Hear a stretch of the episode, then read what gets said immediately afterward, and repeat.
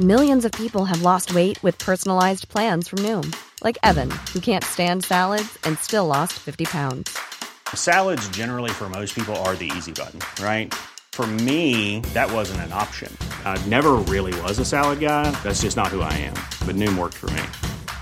Get your personalized plan today at Noom.com. Real Noom user compensated to provide their story. In four weeks, the typical Noom user can expect to lose one to two pounds per week. Individual results may vary.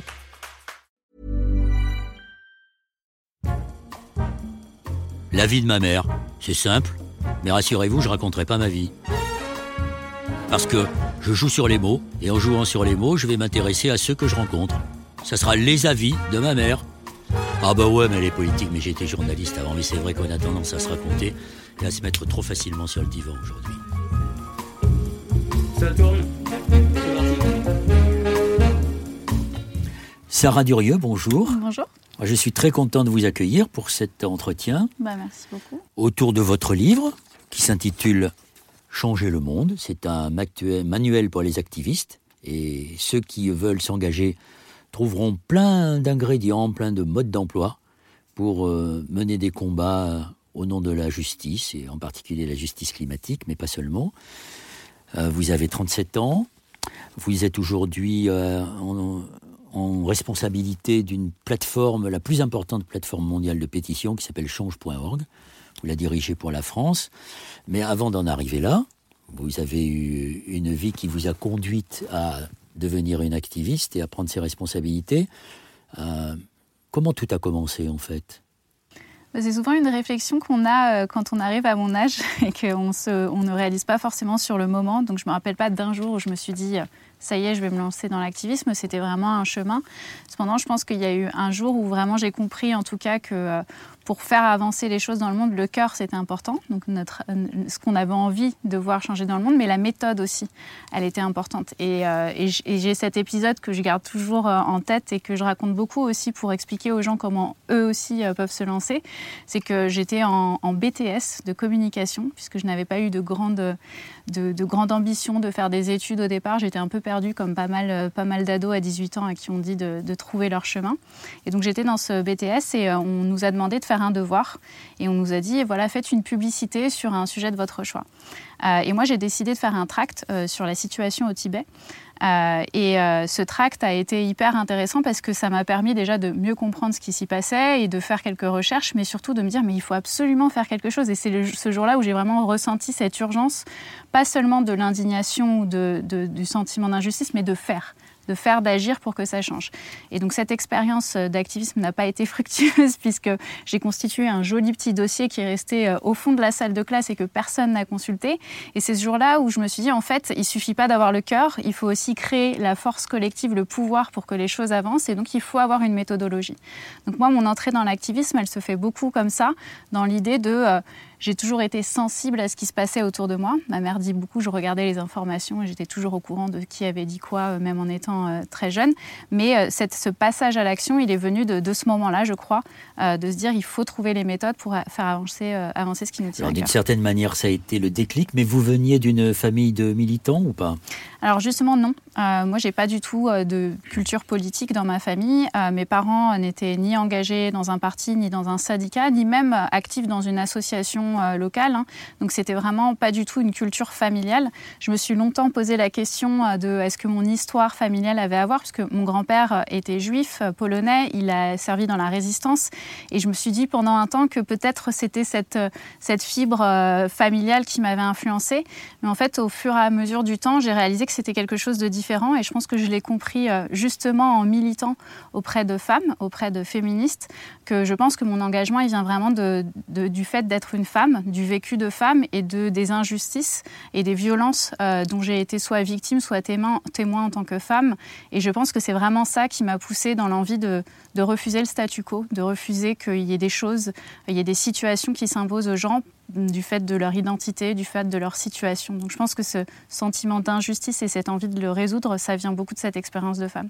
Donc c'est moins par l'héritage de votre grand-père résistant que par le, le, sentiment de défendre l'intégrité euh, euh, des femmes. Et il y a d'ailleurs beaucoup de femmes qui sont engagées euh, à la fois pour le climat et, et pour les, droits de l'homme en général.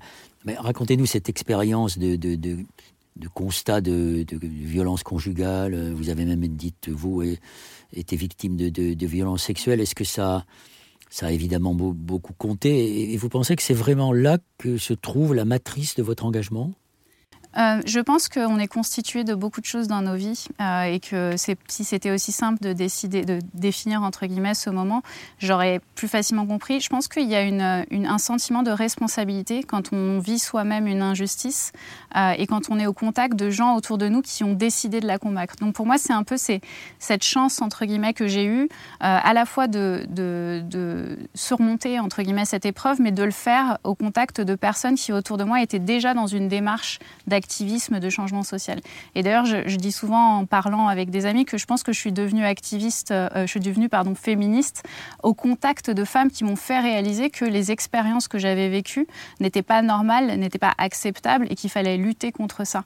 Donc, euh, cette, euh, je dirais que le, le déclic n'est pas au moment forcément où on vit euh, ce, traumatisme, mais plus au moment où on réalise que ce traumatisme n'est pas acceptable et surtout qu'on peut lutter contre le fait que ça puisse se reproduire pour d'autres. Euh, donc vraiment, pour moi, c'est un peu un, espèce de, transition en deux moments. Euh, cette, ce vécu, mais aussi cette réalisation qu'on peut refuser encore une fois le statu quo et avoir envie de, changer ça. Entre le moment où ce que vous avez vécu comme un traumatisme et la, et la décision de, de vous engager, s'est passé beaucoup de temps c'est ce qu'on appelle l'amnésie post-traumatique. Elle a été longue Alors, je ne peux pas dire que j'ai été victime d'amnésie post-traumatique. Je pense que j'ai réalisé la gravité de ce que j'avais vécu en parlant avec des féministes qui m'ont dit, bah, en fait, oui, euh, une, un acte sexuel qui n'est pas consenti, un acte sexuel ou une violence psychologique qui est vécue dans un cadre euh, familial ou de couple, ça n'est pas acceptable. Ça fait partie des violences sexistes et sexuelles que l'on doit combattre si on veut avoir une société vraiment égalitaire. Donc pour moi, c'est plus un réveil, une compréhension que euh, la fin d'un choc post-traumatique qui m'aurait permis de me rappeler. C'est plus une réalisation. Euh, et ça, je pense que c'est le cas de beaucoup de femmes aujourd'hui. Et en fait, on le voit, euh, moi, pendant toute la période MeToo, j'ai beaucoup parlé avec des gens autour de moi, des femmes autour de moi, euh, qui, qui, comme moi, se sont dit, mais finalement, cette situation n'était pas normale. Et ce que j'ai vécu, c'était vraiment une violence. Donc, pour moi, c'est plus cette espèce de transition de réalisation qu'on ne peut pas accepter ça, qui a été le déclic pour, euh, pour, pour avancer, entre guillemets, vers une forme de résolution, euh, parce que je vis cet activisme et cet engagement, pas seulement d'ailleurs sur euh, les questions euh, féministes, comme une espèce de résolution de ce sentiment d'injustice que j'ai toujours, toujours éprouvé, je pense, depuis très, très jeune. Avant de venir sur la question de la justice qui est fondamentale, aujourd'hui, on vous connaît, on vous connaît de, plus en plus, vous avez accès aux grands médias. Euh, est-ce que vous avez euh, la conscience d'être en quelque sorte une porte-parole de toutes celles qui n'ont euh, jusqu'à maintenant rien dit ou rien pu dire en raison de leurs conditions euh, sociales? Je ne me vois pas comme une porte-parole parce que je pense qu'on est toute porte-parole euh, de nos combats et je pense qu'on l'a vu dans les mouvements récents. En fait, c'est cette parole collective qui fait que les choses avancent et que d'autres femmes se sentent légitimes pour à leur tour euh, parler, dénoncer et, agir. Donc je me vois pas. Je pense que j'ai eu la chance entre guillemets d'avoir accès à certains médias pour passer certains messages. Cependant, je me vois pas comme porte-parole parce que je pense qu'il y a autant d'expérience euh, qu'il y a de femmes et donc euh, je me, me sentirais pas légitime pour dire je porte la parole de toutes les D'ailleurs, c'est ce que disent beaucoup des féministes, hein, c'est qu'il y a autant de vécu qu'il y a de euh, combats, euh, qu'il y a de féminisme aussi, donc il y en a aussi euh, plein d'autres. Et, surtout, je pense que c'est important, on est vraiment à une époque où cette question du porte-parole-là, elle est très très importante à aborder d'une manière inclusive. Euh, on a beaucoup discuté de comment certaines personnes représentaient d'autres et comment ça pouvait ne pas être accepté. On l'a vu aussi dans le mouvement des Gilets jaunes, il y a cette véritable volonté d'horizontalité, de dire en fait on a tous le droit à la parole et un espèce de refus d'avoir une, une, position hiérarchique entre guillemets avec une personne qui serait porte-parole. Je suis heureuse de contribuer à faire avancer euh, des discussions autour des sujets qui me tiennent à cœur et qui tiennent à cœur à d'autres personnes, mais je ne me vois pas comme une porte-parole euh, forcément ni de la cause féministe, ni de la question de l'activisme en général, mais quelqu'un qui, qui, met sa pierre à l'édifice. Alors est-ce que vous vous voyez comme une, une héritière, celle qui continue de porter le message des féministes, euh, celle des années 70 avec le MLF, celle des écoféministes d'aujourd'hui? Absolument, et je pense qu'aujourd'hui, les, moi, les mouvements qui m'ont aidé à me dire, à m'affirmer féministe, ont eux-mêmes hérité d'autres mouvements. Euh, je pense par, exemple à Caroline de Haas ou à Madeleine da Silva, qui sont des féministes très engagées depuis des années, qui ont constitué des mouvements, divers mouvements euh, féministes, dont nous toutes, dont on a beaucoup entendu parler aujourd'hui. Et en fait, c'est leur héritage euh, dont je bénéficie aussi. Je me considère, entre guillemets, comme une héritière de ces mouvements nouveaux, puisque mon éveil féministe, il a été assez tardif. Et en fait, c'est intéressant de voir euh, comment on, discute certaines choses, on découvre certains systèmes qui ont déjà été euh, discutés euh, bien avant nous par des femmes, comme vous le dites, dans les années 70 en France ou ailleurs. Et moi, j'ai presque une forme de, de sentiment de ne pas avoir euh, presque de regret de ne pas avoir su tout ça plus tôt. Euh, C'était vraiment la réflexion que j'ai eue il y a quelques années où je me suis dit, mais aujourd'hui, je, pense que c'était autour de mes 33 ans, donc c'était assez récent, mes 32, 33 ans, je me suis dit, mais j'ai vécu toute ma vie comme ça sans réaliser toutes ces choses. Et c'est comme si vous, voyez la matrice, ce que je veux dire, vous passez de l'autre côté et vous réalisez tous ces systèmes d'oppression contre les femmes dont vous avez été victime, auxquels vous avez aussi parfois participé.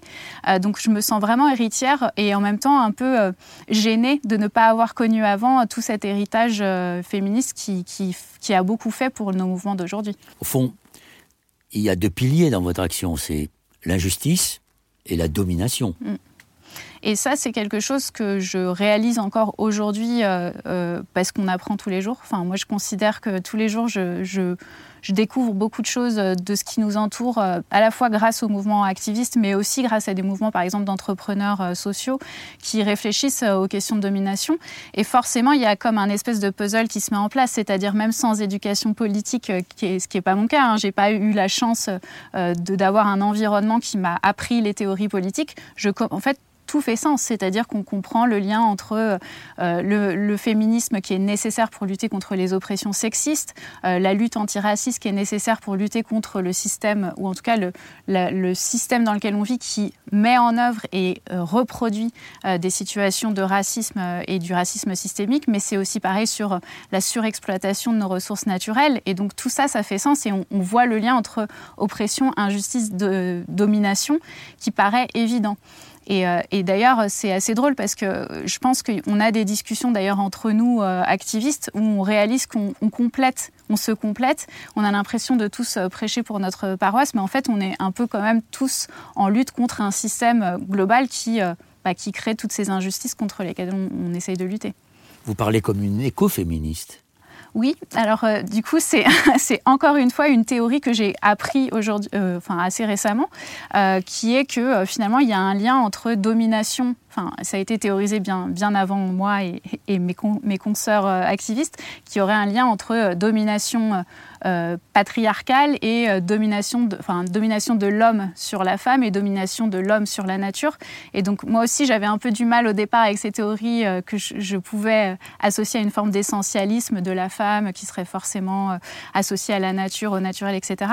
Mais en fait on voit qu'il y a une logique qui est très claire aussi derrière, qui est une logique d'appropriation et que cette appropriation, que ce soit sur la nature ou sur les femmes, elle est d'abord faite elle est d'abord faite par l'homme. Et donc il y a une logique qu'on comprend au fur et à mesure en filigrane. Et moi j'apprends beaucoup d'ailleurs de beaucoup de femmes qui se mobilisent aussi sur les questions d'écoféminisme aujourd'hui. Euh, il y a des groupements euh, qui euh, se créent et des discussions qui ont lieu aujourd'hui entre des femmes qui travaillent sur la finance. Je pense par exemple à Eva Sadoun qui travaille beaucoup sur cette notion de lien entre la finance qui et aussi une forme on accapare des ressources euh, pour un objectif euh, voilà, de faire avancer euh, un, une société patriarcale qui a une vision très spécifique du monde. Donc voilà, tous ces liens sont en train de se faire entre, entre toutes nos, nos, nos luttes, entre guillemets. Et en fait, finalement, ça a été théorisé bien avant nous, mais nous, on les redécouvre aujourd'hui. Alors le vieil écologiste que je suis peut vous dire par qui ça a été théorisé. C'est une Française d'ailleurs qui l'a théorisé la première, qui a été accusée d'ailleurs par ses amis du MLF à l'époque d'essentialiste. Elle s'appelle Françoise Daubonne. C'est elle qui est la première à euh, employer ce terme d'écoféminisme. Mais des écoféministes, il y en a beaucoup de l'autre côté de la Manche et de l'autre côté de l'Atlantique. De l'autre côté de la Manche, il y a des écoféministes qui ont campé pendant dix ans sur le même site à Agreement Common pour empêcher la construction d'ogives nucléaires. Elles l'ont fait en non-mixité. C'était vraiment des, écoféministes euh, très radicales. Et aujourd'hui, l'une des figures les plus emblématiques de l'écoféminisme que vous connaissez bien sûr, c'est Vandana Shiva, mm, mm. qui euh, est à la fois dans le combat pour, la, pour les, les femmes, l'émancipation des femmes, et dans de grands combats écologiques. Mais quand je regarde votre parcours, en fait, vous, on aurait pu imaginer que naturellement, vous vous engagiez dans des associations féministes, entre guillemets. Ce n'a pas été le cas, puisque vous êtes passé par euh, plusieurs ONG. Racontez-nous ça. Vous êtes allé à la Fondation Hulot, WWF, je crois, et euh, Enfance et Partage, ou euh, non, SOS, Village d'enfants. Ouais. En fait, je, je, pense que vraiment le, le, la question de la nature, de la protection de la nature, moi je suis un peu une enfant, enfin je suis un peu la génération Hulot quand même. On a regardé à la télévision les programmes de Nicolas Hulot et sans avoir justement encore une fois cette éducation politique, il y avait une, une sensibilisation à la nature, au vivant, qui a été très très tôt chez moi et, et, et qui a été euh, d'ailleurs une des raisons pour lesquelles, quand j'étais en, en, train d'étudier, je voulais faire mon stage à la Fondation Nicolas Hulot, parce que j'étais vraiment passionnée de cette idée de rejoindre cette espèce de d'écologie très euh, positive, qui fait rêver et qui, qui, donne à voir en fait ce qu'on doit protéger. Donc quelque chose qui était euh, pour moi hyper intéressant. Euh, et surtout, j'aimais beaucoup l'idée de on va faire ensemble. Enfin, je pense que ça reste quand même aussi au cœur de mon engagement, cette idée de trouver des ponts, trouver des moyens de solutionner les choses plutôt que dans quelque chose de très radical. C'est vrai que je me reconnais plus dans une, une logique aussi stratégiquement de se dire avec qui on va pouvoir travailler pour que les choses avancent au bout du compte. Et l'écologie, c'est aussi un combat. Et c'est aussi un combat. Et en fait, ce que j'aime, en fait, c'est cet équilibre entre combat pression et euh, négociation, stratégie. Et je trouve que c'est aussi comme ça qu'on gagne, euh, de, voir à quel moment on peut trouver la porte d'entrée euh, qui va faire qu'on va soit devoir utiliser la négociation ou un, un, autre moment on va devoir utiliser la pression médiatique. Et c'est ça que je trouve intéressant d'ailleurs dans le travail que je fais autour de, des pétitions en ligne avec les gens qui les lancent sur notre plateforme, c'est qu'on est toujours dans cette espèce de trouver le bon équilibre entre pression médiatique et négociation. Vous avez euh, donc cette expérience avec les différentes euh, ONG dans lesquelles vous avez travaillé, puis change.org. Alors change.org, ça peut être vu de deux manières. Soit on, peut le regarder de manière critique en disant c'est très bien, mais c'est euh, du clic-activisme, c'est-à-dire qu'on on se donne bonne conscience en, appuyant sur un bouton en disant OK, mais on peut le regarder aussi comme un outil qui permet de mutualiser euh, des personnes qui sont souvent euh, isolées, qui n'ont pas d'autres moyens de faire connaître leur combat. Oui, absolument. En fait, euh, c'est d'ailleurs, je pense que c'est une, réflexion qui est justifiée de se dire est-ce que cliquer, c'est suffisant? Et, je pense que c'est intéressant de voir l'idée d'une espèce d'échelle d'engagement. En fait, pour moi, le plus important, c'est pas uniquement de euh, renforcer et de, euh, et de pousser les gens qui sont déjà des militants engagés. La vraie question, c'est comment est-ce qu'on va chercher aussi des gens qui, pour l'instant, ne sont pas très engagés ou n'ont pas forcément conscience du pouvoir qu'ils peuvent construire collectivement. Et donc, je trouve intéressant de dire, bah, commençons peut-être par une pétition, parce que peut-être qu'une pétition, c'est un point d'entrée pour aller plus loin. Donc ça, c'est la première chose. Donc elle commence à constituer une espèce d'échelle d'engagement pour les gens? Et j'ai eu énormément d'exemples que j'ai vus euh, euh, dans les dix dernières années où j'ai travaillé chez Change de, de gens qui vont commencer par signer une pétition, puis qui vont créer un collectif, puis qui vont créer une association. J'en ai même vu se présenter à des élections, par exemple, suite à cet engagement qui était vraiment un premier pas dans l'activisme via le, pétitionnement. Et puis il y a un autre enjeu qui est l'enjeu de l'inclusion et de l'accessibilité. Et aujourd'hui, on l'a vu avec le Covid, on est euh, éloignés les uns des autres, on n'a pas forcément possibilité de se voir, de se retrouver physiquement. Donc le, militantisme qui peut se faire par voie digitale, dont la pétition, c'est intéressant de ce point de vue-là. C'est-à-dire qu'on permet à des gens d'accéder à la participation au militantisme avec des outils qui leur sont accessibles, soit parce qu'ils sont isolés géographiquement, et je pense par exemple aux gens qui vivent dans des zones rurales, qui peuvent parfois euh, ne pas pouvoir euh, monter forcément dans une grande ville ou à Paris pour manifester, mais qui peuvent participer par ce biais-là, ou des gens qui malheureusement n'ont pas beaucoup de temps. Et je pense que ça, c'est une vraie réalité, d'ailleurs c'est un vrai sujet quand est-ce qu'on a le temps de militer? Quelles sont les conditions vraiment pour militer aujourd'hui? C'est beaucoup de temps un peu d'argent aussi. Euh, et donc la question du temps, elle est cruciale. Et quand on a, on a beaucoup de temps euh, qui est dédié à travailler, à s'occuper de ses enfants, à mener différentes activités entre guillemets de survie, c'est difficile de trouver ce temps d'activisme. Et donc tout ce qu'on peut faire pour moi pour faciliter justement la participation, l'engagement, il faut l'utiliser parce que c'est les conditions aussi pour que notre société elle soit plus démocratique. Et je crois que l'activisme, ça doit pas être le fait de quelques personnes, de quelques militants, mais ça doit être quelque chose qui doit être largement partagé à différents niveaux d'engagement en fonction de ce qu'on peut et de ce qu'on veut faire. Dans votre bouquin, vous parlez d'activiste dans l'âme. C'est quoi être activiste dans l'âme?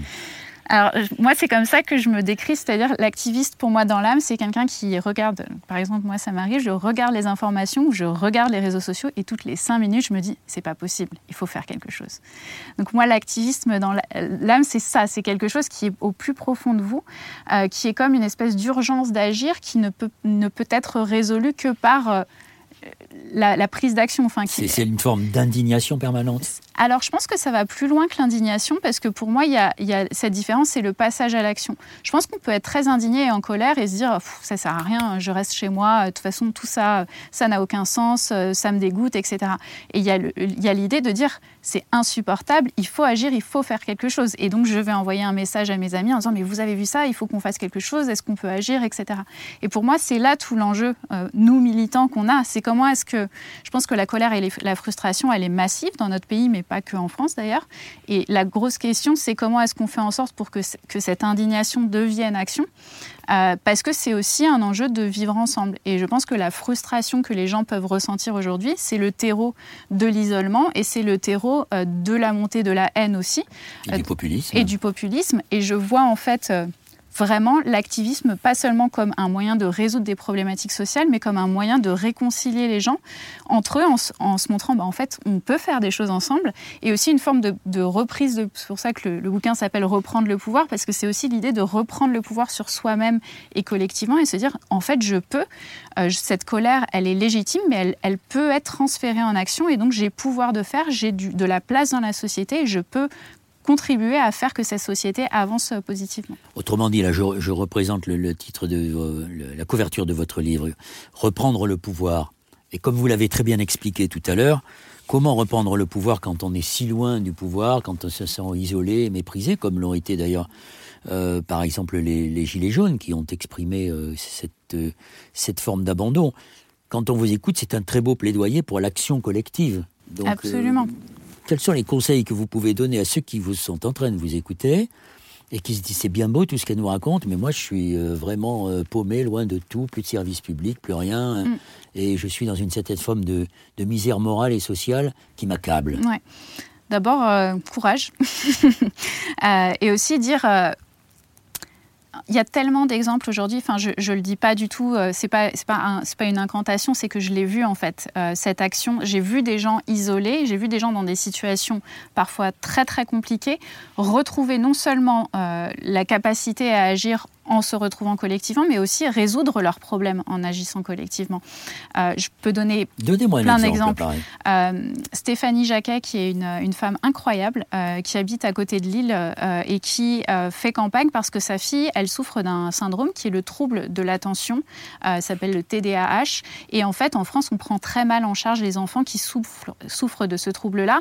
Et elle a vécu pendant des années dans la honnêtement dans la, dans la très grande difficulté de pouvoir s'occuper de sa fille et de pouvoir lui permettre de se développer euh, comme n'importe quel enfant. Et donc, elle a lancé une pétition pour demander une meilleure prise en charge de ses enfants avec des, actions concrètes. Et en fait, ce que j'ai trouvé très intéressant dans le, parcours hein, de Stéphanie, puisque ça fait deux ans maintenant, c'est qu'elle est passée d'une situation individuelle où elle était seule, où elle se sentait vraiment épuisée, à j'utilise en fait euh, cette euh, situation pour retrouver des gens autour de moi. Elle a créé un réseau partout en France de parents qui sont dans la même situation, qui chacune et chacun vont voir leurs députés, euh, leur expliquent la problématique, leur demandent de pousser ce sujet au niveau national. Et d'ailleurs, elle a obtenu d'être euh, auditionnée par le Conseil économique, social et environnemental. Il y a eu une journée d'information à l'Assemblée nationale sur ce sujet, donc grâce à son action. Donc aujourd'hui, Stéphanie, elle a toujours sa problématique. Ce n'est pas encore complètement résolu. Elle n'a pas atteint son objectif. Par contre, ce qui a changé, c'est qu'elle n'est plus seule et en colère. Elle se rend compte qu'elle a du pouvoir avec les personnes avec qui elle s'est organisée pour faire avancer les choses. Et, donc, là, je donne cet exemple sur la question du handicap, mais je pense que c'est vrai pour tout. Et la grande leçon que les Gilets jaunes nous ont tous donné, euh, c'est quand même que même si on est en précarité, même si on est seul et isolé, en fait, on, peut se retrouver sur un rond-point et on peut réfléchir ensemble à une vision du monde qui est différente. Et je pense qu'on pourra, on pourra en parler avec euh, certains et certaines d'entre eux. C'est qu'aujourd'hui, ça a créé vraiment une communauté. Il y a eu des gens qui, aujourd'hui encore, même si on ne parle plus des Gilets jaunes dans les grands médias, continuent à se voir. Moi, je sais qu'à Melun, euh, pas loin de, là d'où je viens, il y a des gens qui continuent à se retrouver sur les ronds-points simplement parce qu'ils ont recréé ne serait-ce qu'une communauté euh, solidaire, entre guillemets, sans forcément une communauté d'action. Donc vous voyez comme c'est intéressant de se dire que l'activisme il recrée aussi du lien entre les gens qui se sentaient isolés. Et donc moi c'est ça en fait que j'ai envie de, promouvoir entre guillemets, c'est si vous vous sentez seul et isolé, vous, certainement vous allez trouver des gens qui vivent la même chose et avec qui vous ne serez plus seul et plus isolé, mais que vous pourrez construire quelque chose de collectif et de positif. Alors ça, c'est la question euh, du lien. Et en effet, on ne voit plus les gilets jaunes sur les écrans de télévision, mais sans doute que pour beaucoup, la vie a changé. Et on est passé de l'isolement à une forme de, solidarité et, de lien dans des déserts. Il y a la question de l'urgence. Est-ce que votre génération, vous avez donc 37 euh, ans, est consciente de cette urgence, consciente de ce qu'il n'y a plus beaucoup de temps devant nous si l'on veut euh, permettre à l'espèce humaine de survivre sur cette planète? Oui, je pense qu'on on en est conscient et à ce titre, je pense que les mouvements climat ont fait un travail exceptionnel de, remettre euh, au centre des débats publics la question de l'urgence climatique. Mais qui est intéressante, c'est qu'on a bien vu qu'il n'y a pas qu'une urgence, une urgence climatique, il y a une urgence sociale. Et là, on le voit, bien sûr, on, a été frappé de plein fouet et maintenant une urgence sanitaire. Et c'est sûr qu'on a ce sentiment de euh, c'est maintenant ou jamais. Euh, d'ailleurs, c'est pas pour rien qu'on parle beaucoup du monde d'après, parce que je pense qu'il y a à la fois cette compréhension qu'il y a une urgence, mais aussi la réalisation qu'il y a une opportunité aujourd'hui, parce qu'il y a une crise qui est tellement importante qu'on aurait la capacité à tout effacer et à tout, et à tout euh, relancer d'une manière différente. Moi, je ressens beaucoup cette question de l'urgence, mais je l'équilibre aussi avec euh, la nécessité aussi de réaliser que nous ne sommes qu'une pierre sur le chemin de la liberté de l'égalité, de la justice. Euh, comme vous l'avez très bien dit, il y a eu des gens avant nous euh, qui ont fait beaucoup, qui nous permettent aujourd'hui d'être à la place où on est et de militer de la manière dont on milite, parce que avant nous, comme vous le disiez, dans les années 70, euh, il y avait des militantes qui nous ont permis, euh, par exemple, de pouvoir avorter. Et donc aujourd'hui, ça nous permet de nous battre sur d'autres terrains, bien que parfois il faille aussi revenir en arrière et maintenir ses acquis. Donc c'est pour ça que je, considère qu'il y a une urgence à agir, il y a une urgence à changer notre monde, mais je suis aussi consciente que nous sommes sur un chemin qui est un chemin euh, de l'humanité en fait et qui va durer aussi après nous. Et moi j'ai 37 ans déjà, je me sens plus vieille que les militants de 20 ans qui sont très actifs, qui, sont, extrêmement les moteurs de la génération climat. Exactement, génération climat. Quand vous regardez le mouvement Nous Toutes, euh, la majorité des, des, femmes qui sont impliquées, elles ont une vingtaine d'années. Enfin, il y a vraiment beaucoup de très jeunes militants. Et euh, je pense que c'est ça qui est intéressant, c'est que j'ai l'impression que ce, ce militantisme très très jeune, il est intéressant parce qu'il arrive vraiment juste après nous et il va nous permettre en fait de, de garder cette espèce de continuité. Euh, et moi, c'est ça que je regrette, c'est que j'ai un peu l'impression qu'entre les années 70 et, et, les années 2000, euh, il y a eu quand même un, un, moment où cet activisme il est devenu très politique et peut-être pas suffisamment diffusé dans la société. Et je retrouve, euh, notamment via les réseaux sociaux, cet intérêt de remettre en fait l'activisme au cœur de notre vie quotidienne à toutes et à tous. Et ça, je trouve ça vraiment intéressant. Alors, qui dit activisme dit aussi euh, désobéissance. Est-ce que vous êtes une adepte de la désobéissance civile dans la lignée de Thoreau, Gandhi, euh, Luther King et, quelques-uns d'entre nous euh, qui, ont, qui sont allés devant les, tribunaux pour dire que ce n'était pas aux, grandes sociétés multinationales de décider de, de, ce que nous devons avoir dans notre assiette Et à cette notion de désobéissance civile, ma génération, mais je pense que la vôtre, et vous allez me répondre et, sur la même ligne, c'est la désobéissance civile non violente. Hmm. Alors moi, je suis adepte de toutes les stratégies qui permettent d'atteindre nos objectifs.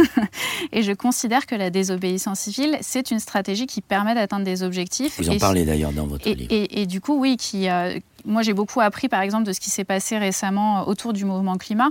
Par exemple, le décrochage des portraits, euh, qui est une action qui est vraiment extrêmement intéressante et efficace. C'est ça qui est, bien et c'est ça que j'essaye aussi de dire dans le livre, c'est que faire de l'activisme, c'est bien, mener des actions, c'est bien, manifester, c'est bien. On peut faire plein de choses différentes. Mais la question, c'est à quel moment cette action est la plus adaptée pour faire avancer les choses.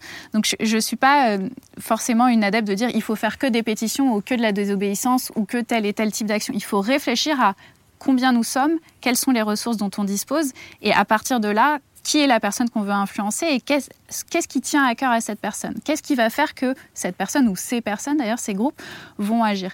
Et donc en ce sens-là, je trouve que la, question de la désobéissance, elle est intéressante dans le moment dans lequel on est, puisqu'on est dans une situation de crise euh, sociale, économique, sanitaire, où en fait on voit à quel point euh, il y a une forme de euh, d'illégitimité de l'action euh, publique parce qu'elle va, pas elle va complètement à l'encontre de ce que l'histoire et de ce que les événements nous ont montré euh, ces derniers mois. Et je pense que le décrochage des portraits, il est intéressant, cette action est intéressante parce qu'elle elle, non seulement elle montre à quel point il y a une, forme de défiance par rapport à l'action gouvernementale, mais surtout elle met l'accent, elle, met, elle donne de la visibilité à une action qui a été faite avec quasiment zéro moyen. Et c'est ça, moi, que je trouve euh, fascinant. C'est-à-dire qu'aujourd'hui, c'est pour ça que je pense que tout le monde peut être activiste, c'est qu'on n'a pas besoin d'avoir beaucoup d'argent, on a besoin d'avoir un peu de méthode, un peu de créativité, mais on peut réussir à faire parler tous les journaux de l'inaction climatique en décrochant le portrait du président dans des mairies. Et ça, je trouve que c'est ça que moi je trouve magique, c'est cette espèce de créativité qui date pas d'ailleurs de notre époque, hein, comme vous l'avez dit, euh, de réfléchir de manière hyper stratégique à comment est-ce qu'on va faire certaines actions qui vont montrer à quel point l'action du gouvernement ou du pouvoir en général est ridicule et injustifiée tout en le faisant de manière euh, à la limite de la légalité, voire dans l'illégalité, mais dans la on va dire dans la légalité morale entre guillemets. Donc c'est ça que je trouve. Pour la conquête de nouveaux droits, c'est ça la désobéissance, c'est pas la défense d'intérêts particuliers. Mm, mm. Est-ce que vous vous sentez proche de mouvements comme euh, Extinction Rebellion ou Alternativa? Oui, on travaille beaucoup avec Alternativa euh, d'ailleurs euh, sur les questions de mobilisation parce que c'est ça aussi qui est intéressant, il y a la question de des actions qu'on peut mener en tant que groupement militant et il y a la question de comment est-ce qu'on emmène avec nous la société et ça c'est quand même crucial, c'est-à-dire qu'on peut faire pression en tant que groupe militant sur des responsables politiques, mais si on veut aussi changer euh, les mentalités, si on veut faire avancer sur une question de sensibilisation, il faut aller chercher des groupes qui ne sont pas forcément des groupes militants. Donc je me sens très, euh, je trouve que le travail qui est fait à la fois par Alternativa ou Extinction Rébellion, il est intéressant parce que non seulement il permet de faire avancer le plaidoyer sur les sujets qui sont les leurs, mais aussi il permet de faire comprendre et découvrir la problématique à un public beaucoup plus large. Et c'est là que la médiatisation est intéressante dans le cas de la désobéissance civile, c'est que quand vous passez euh, au journal de 20 heures et qu'il y a des centaines, des milliers, voire des millions de personnes qui voient que euh, vous êtes assis sur un pont et vous décidez de ne pas bouger de ce pont-là pour euh, manifester et vous êtes tiré par des, par des policiers parce que vous occupez un pont juste pour dire que en fait vous voulez sauver notre planète, vous allez, à la fois vous accomplissez le fait de faire pression sur les responsables politiques, mais aussi vous donner à voir à ces millions de personnes qui regardent le JT à quel point c'est ridicule ce qui est en train de se passer. C'est-à-dire qu'on se bat pour la survie de notre planète et on se fait euh, on se fait maltraiter. Ça a même été pire au pont Sully. Ils se sont pris des. Et se sont même pris des gaz lacrymogènes. Et, en fait, plus cette. C'est pour ça que moi, je suis adepte de la non-violence, pas pour des raisons morales, mais pour des raisons stratégiques. c'est que je pense qu'en fait, euh, la violence, elle donne, elle donne du grain à moudre euh, au pouvoir en place pour dire mais regardez, c'est pas du tout légitime. On l'a très bien vu avec les Gilets jaunes d'ailleurs, hein, ça a été le cas. ça a été le cas dans tous les mouvements sociaux qu'on a vus récemment. Il suffisait de la moindre violence pour délégitimer l'ensemble du mouvement. Donc moi, je pense que la non-violence, elle est intéressante d'un point de vue stratégique. Et là, sur le pont de Sully, c'était, un très très bon exemple de comment on se bat pour l'avenir de notre planète de manière non violente et on, prend en pleine tête, entre guillemets, la violence institutionnelle qui est mise en place par la police. Et ça, je pense que c'est ça qui fait basculer des sociétés. C'est ça qui fait que les gens, à un moment donné, regardent le, JT et se disent non, mais là, c'est pas possible. Et on revient à cette, cette idée de de, voilà, de voir l'injustice et d'avoir envie d'agir contre cette injustice. Alors tout ce que vous dites là, ça donne un sens particulier, en tout cas qui n'est pas politique ou politicien, à ce qu'on appelle la société civile. C'est quoi la société civile pour vous?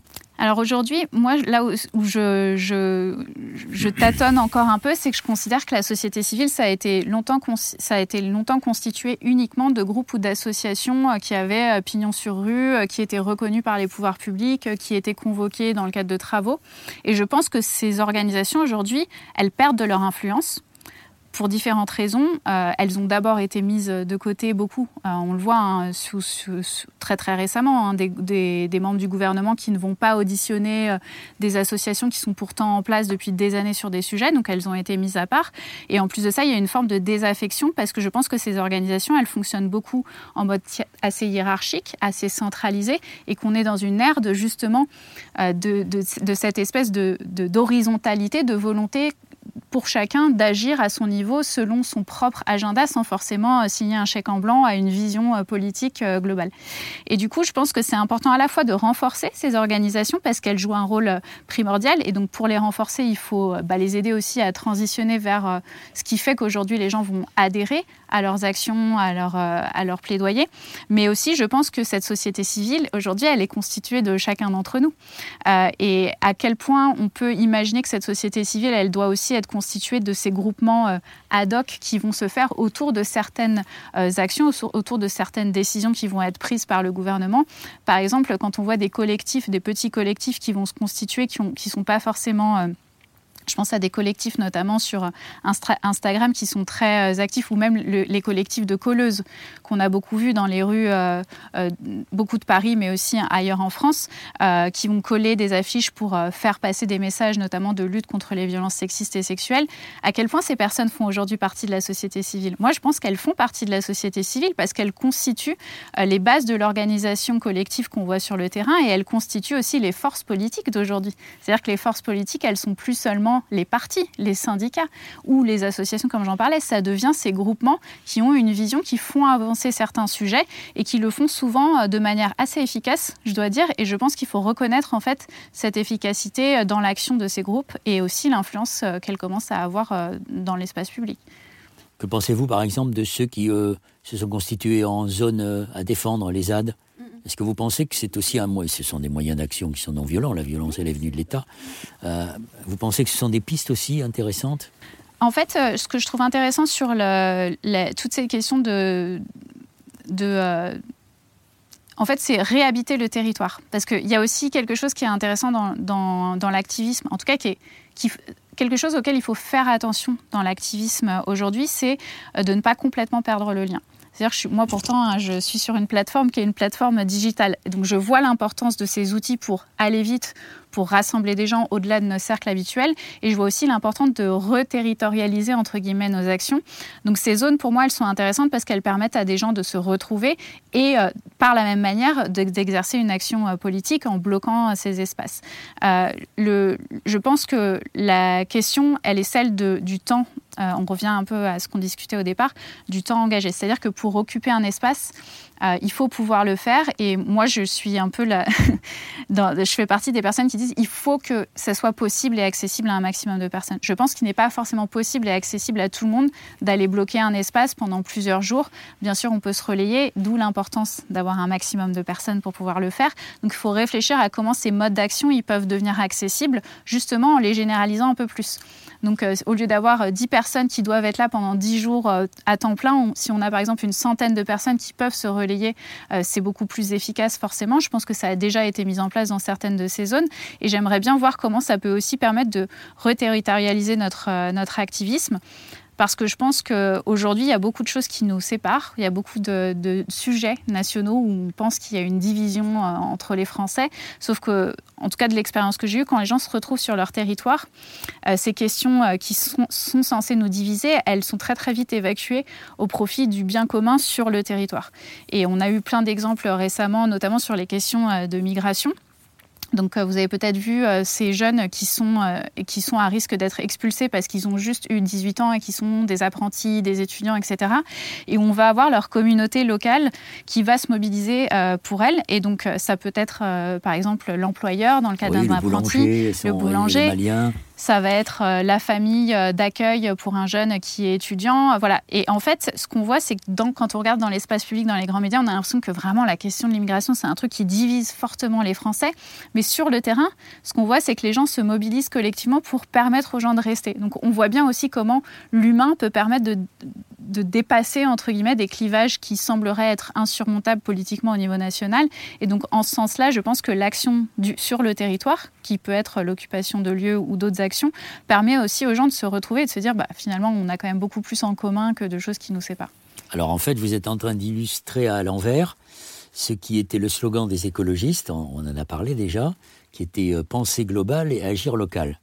Et vous, vous inversez la charge de la preuve, si je puis dire, ou la pyramide, en disant penser local et agir global. Oui, parce qu'en fait, on peut mettre une forme. Je, alors, c'est cette espèce de théorie de cette espèce de montagne.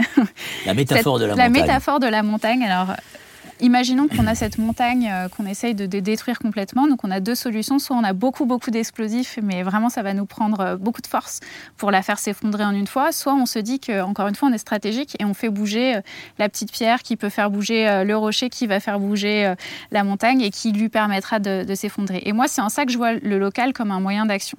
C'est-à-dire qu'aujourd'hui on a quand même un système en France politique qui est hyper centralisé on est, on à un, président qui choisit un gouvernement, qui a la majorité à l'Assemblée. En gros, euh, il y a peu de chances, euh, si le président et le gouvernement euh, ne sont pas d'accord avec nous, qu'on arrive à les faire changer d'avis, ou alors il va falloir vraiment beaucoup, beaucoup d'explosifs et de signatures sur les pétitions.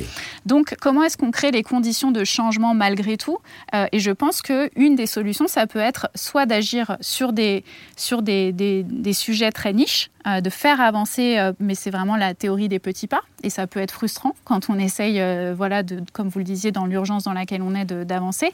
Soit de se dire, passons au niveau local pour créer comme une espèce de jurisprudence. C'est comme en droit, si jamais on gagne un cas sur un sujet, on peut se dire que ça fera école pour d'autres euh, pour d'autres cas qui seraient euh, qui seraient jugés. Et donc au niveau local, je pense qu'on peut faire la même chose et on l'a vu hein, avec les pesticides par exemple euh, dans les petites villes comme Langouette où on va avoir des, des, maires qui vont prendre des actions et qui vont faire boule de neige et qui vont avec eux emmener d'autres maires. Je suis sûre que c'est un sujet qui vous parle. Oui, j'ai rencontré Daniel QF qui n'est plus maire de Langouette le jour où il venait de prendre son arrêté anti-pesticides bah, et où il mm. recevait d'ailleurs ce jour-là deux jeunes de 25 ans qui avaient gagné l'appel à projet pour euh, remplacer le stade de football qui n'était utilisé par euh, personne mhm. pour, le, pour y faire de la permaculture. C'était un maire qui était écologiste au sens, au sens profond du terme, c'est à la mhm. fois le côté euh, social et, le côté écologique. Mais oui, en effet, c'est un petit peu la théorie des cercles, c'est-à-dire ça commence en un endroit et puis ça continue. Et c'est sans doute la grande différence avec la période que moi j'ai connue pendant ma génération. Il n'y avait pas Internet. Mm. Donc il a des inconvénients, Internet, mais il y a aussi des atouts, parce que ce que vous faites aujourd'hui à tel endroit, c'est connu aussitôt de l'autre côté du monde. Absolument. Cette espèce de d'international écolo, si je puis dire, ou d'international citoyenne. Ouais. Et c'est pour ça que d'ailleurs, euh, quand je travaille avec des, des, militants ou autres, je leur dis ce qui est important, c'est votre action, mais c'est aussi comment vous la racontez. Parce qu'en fait, on, il ne faut pas euh, faire l'économie de raconter euh, ses victoires pour que ça puisse euh, inspirer d'autres personnes. Et souvent, d'ailleurs, dans nos milieux militants, on, a l'impression qu'on n'a jamais eu assez, donc on a du mal à dire victoire, mais il faut dire victoire et surtout, il faut communiquer auprès d'autres personnes pour dire, bah, regardez, nous on l'a fait, vous aussi, vous pouvez y arriver. Et j'ai vu plein d'exemples de campagnes. Euh, d'ailleurs, c'est c'est un des éléments qui fait qu'on a une théorie du changement. Euh, donc cette théorie du changement, c'est oui, c'est possible de faire. C'est quand on peut s'appuyer sur des exemples ailleurs. Donc si aujourd'hui euh, je veux lancer une pétition pour demander au maire de ma ville d'interdire les pesticides, je pourrais dire regardez, ça s'est fait ailleurs. Donc ça donne aussi une force supplémentaire dans notre action de dire ça ne sort pas de nulle part puisque ça a été fait ailleurs. Donc cette, vraiment cette idée d'avoir euh, le, le, local, en tout cas les actions locales et les victoires de niche, entre guillemets, comme on peut reprendre l'exemple de ces, de ces jeunes réfugiés qui sont sauvés par euh, leur entourage, ça a créé 18 autres campagnes sur exactement le même sujet. Donc on voit qu'il y a cet, effet, cet effet un peu boule de neige. Et aujourd'hui, on a un débat euh, qui a eu lieu notamment dans les grands médias sur est-ce qu'on n'a pas un problème sur nos réglementations où on expulse des jeunes qui euh, non seulement ont toute leur place en France, mais en plus euh, qui répondent à, des besoins euh, purement, voilà, où on a besoin de personnes qui travaillent dans l'artisanat en France et qu'on n'a pas aujourd'hui de personnes qui veulent prendre ces, ces, ces jobs-là. Donc, en tout cas, moi, je vois vraiment cet intérêt de se dire, oui, on veut viser grand, il faut avoir de l'ambition. Je pense qu'il faut être radical dans ses ambitions et le fait qu'on veut changer le monde. Mais par contre, on peut commencer petit pour justement créer cet effet boule de neige et arriver à cette ambition plus radicale. C'est donc ça votre conception de, mm. et votre définition de la radicalité. Qui est pétri de non-violence en même temps. Ouais. En fait, il y a, pour moi, il y a deux aspects. Enfin, on peut expliquer la radicalité de deux manières. Il y a la question de la radicalité sur je veux changer complètement le monde, donc la vision du monde qu'on a, une vision radicalement différente. Et il y a la radicalité dans l'action, c'est-à-dire euh, bah, voilà, une, une, action plus violente ou une action qui va être considérée comme, comme plus euh, directe, entre guillemets. Euh, moi, je suis assez. Je prône l'idée qu'on a besoin d'un changement radical de société. Par contre, je pense que dans les modes d'action qu'on peut avoir, on peut réfléchir à ce qui est encore une fois le plus stratégique. Et justement, on en discutait euh, avec euh, certains amis activistes la dernière fois qui disaient euh, dont un activiste qui est biélorusse et donc qui est lui-même militant LGBTQI+, et qui me expliquait, voilà, à quel moment, des fois je me pose la question, à quel moment ça vaut le coup de prendre un risque pour ma sécurité et compte tenu des engagements que j'ai. Donc comment je fais l'équilibre entre bah, me lever pour ce que je crois être la justice et euh, me mettre en danger moi-même physiquement? Et donc en en discutant, on en parlait, on se disait le plus important c'est à quel moment ça vaut le coup de prendre le risque. Et donc euh, on se disait si personne ne regarde, si personne ne te voit prendre ce risque, ton sacrifice est vain, puisque tu vas souffrir de cette violence, mais tu ne vas pas pouvoir faire avancer ta cause, puisque tu seras seul et isolé. Donc il y a une idée d'être stratégique dans notre radicalité et de faire des choses qui peuvent paraître dangereuses ou qui peuvent paraître radicales au bon moment et surtout avec euh, la visibilité qui va faire avancer les choses. Si euh, vous avez... Euh, je ne sais pas, décider de détruire un champ d'OGM mais que personne ne le sait. ça sert à rien. Ah, ça sert à rien. Donc c'est un peu ça la question de cette radicalité, c'est que je pense qu'il doit toujours être stratégiquement pensé. Euh, donc pour moi, il n'y a pas de pour ou contre, euh, est-ce qu'il faut être radical ou pas radical, c'est plus qu'est-ce qui est le plus efficace et à quel moment ça fonctionne. C'est ce que font très bien, par exemple, en ce moment, avec beaucoup de courage, les Birmans. Oui. Exactement. Face à un régime militaire qui est extrêmement dur Exactement. et ce qu'ont très bien fait les, les, Biélorusses, les au monde entier. Ouais, ouais, les raisons de leur, de leur colère. Votre discours, il est très structuré, très politique. Quel regard vous portez sur la politique? Mmh, Un regard assez euh, critique et une vraie question sur euh, à quel moment euh, la politique doit prendre le relais de l'activisme. Et je me dis de plus en plus qu'on a besoin de plus d'activistes chez les politiques et de plus de politiques chez les activistes. Et ce que je veux dire par ça, j'en parlais d'ailleurs avec avec une, une, femme politique et une personne que j'admire beaucoup, qui est très activiste dans son... Elle mène son mandat, donc c'est Manon Aubry, elle est très très activiste dans la manière dont elle mène ses actions. Euh, qui, et... qui, avant d'être députée européenne, a été porte-parole de Oxfam, une Exactement. grande ONG euh, Exactement. anglo-saxonne. Et je trouve intéressant son approche, c'est qu'elle dit oui, j'ai été élue, oui, je siège euh, dans une assemblée, mais je ne, je ne perds pas mon, mon âme activiste, puisqu'on en parlait, et je continue à faire campagne, et aussi je mobilise les gens autour de moi en leur disant c'est pas parce que j'ai mon mandat que les choses s'arrêtent. Donc il y a cette idée de mettre de l'activisme dans la politique et inversement mettre de la politique dans l'activisme. Ce que je veux dire par là, c'est ce, ce dont on parlait tout à l'heure, c'est d'être stratégique aussi dans le plaidoyer qu'on fait. Mieux comprendre les ressorts politiques, mieux comprendre les influences, qui décide quoi, comment. Je pense que c'est important, par exemple, qu'on fasse plus d'éducation civique à l'école pour que les jeunes comprennent comment la loi se crée pour pouvoir éventuellement décider d'influencer euh, la création de lois ou euh, de pouvoir remettre en cause certaines lois euh, contre lesquelles euh, euh, ils se battent. Donc je trouve ça ça serait intéressant de mettre un peu plus de politique dans l'activisme en se disant on va pas aller juste dans la rue, on est quand même les champions de la manifestation en France et je pense qu'il y a plein de manifestations qui génèrent beaucoup d'énergie, qui demandent beaucoup d'énergie pour les faire réussir et qui ne sont pas toujours le meilleur mode d'action. Donc réfléchir un peu à remettre de la politique dans l'activisme et du plaidoyer et inversement un peu plus de politique. Et vous n'avez pas le rejet de la politique, j'espère, parce que non. vous savez très bien que c'est le seul moyen de, ah non, non, je pense que c'est important. Oui, je pense qu'on a besoin par contre de renouveler notre euh, personnel politique, euh, notamment un peu plus de femmes, euh, même si on se réjouit que notre assemblée elle soit maintenant un peu plus féminine et qu'il y ait plus, il y ait une forme de parité au gouvernement. je pense qu'il y a plein d'instances et notamment dans la, la, haute administration où il y a très très peu de femmes, donc on a besoin de renouveler le personnel avec des gens qui ont une vision différente. Et je pense aussi qu'il faut peut-être réfléchir à comment euh, on ne fait pas de la politique un métier, euh, parce que je pense que quand on a un métier, euh, on fait en sorte de le garder. alors c'est une fonction, la politique, un moment de la vie. Il faut que ça, ça soit un moment de la vie. il faut que ça soit vraiment juste un moment, je pense. Alors, avant que nous nous séparions, on pourrait continuer à discuter longtemps parce que vous êtes passionnante. Vous avez, je crois, une ou deux questions à me poser. Oui, j'ai une question à la vous question poser. de la jeune génération au, au vieux birbe qui est en face de vous. Bah, c'est ça justement. Donc moi je fais partie des, des jeunes qui connaissent euh, pas assez sûrement euh, ce que ce qu'ont fait nos aînés, en tout cas la manière dont ils ont agi, comment ils sont euh, comment ils se sont organisés. Et du coup je voulais savoir selon vous qu'est-ce que vous aimeriez que les activistes comme moi d'aujourd'hui sachent de ce que vous avez fait, qu'est-ce que vous voudriez qu'ils apprennent de vos actions passées?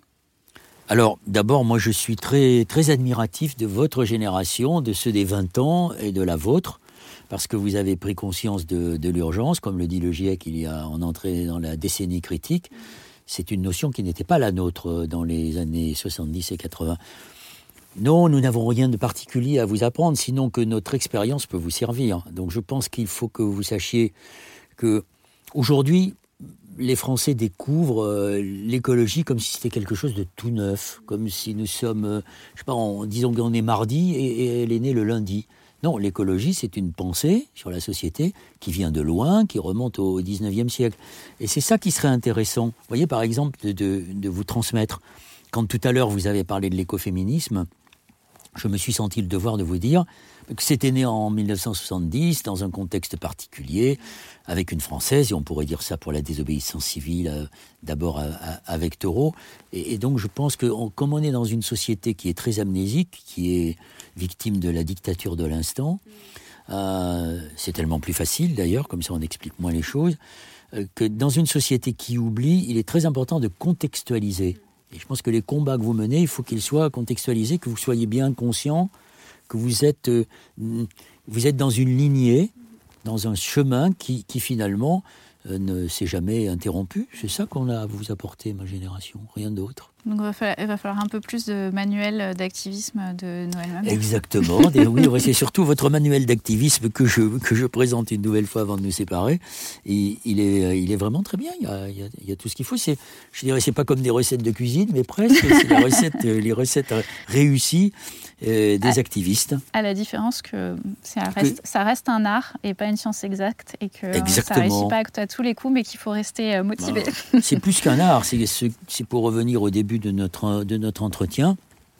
Ce que vous faites, vous le faites comme celles et ceux qui euh, militent, qui prennent des risques, euh, qui sont souvent confrontés à des lobbies puissants, euh, à des adversaires déterminés.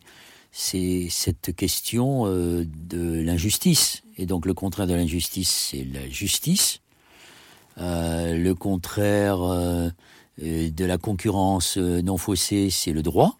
Et je pense que si euh, votre génération euh, s'articule sur ces deux piliers que sont la, la, justice et le droit, la justice climatique, la justice pour tous, mm -hmm. vous prenez la bonne piste. Ah, Merci beaucoup en tout cas, Sarah. En tête. Merci. Merci à vous.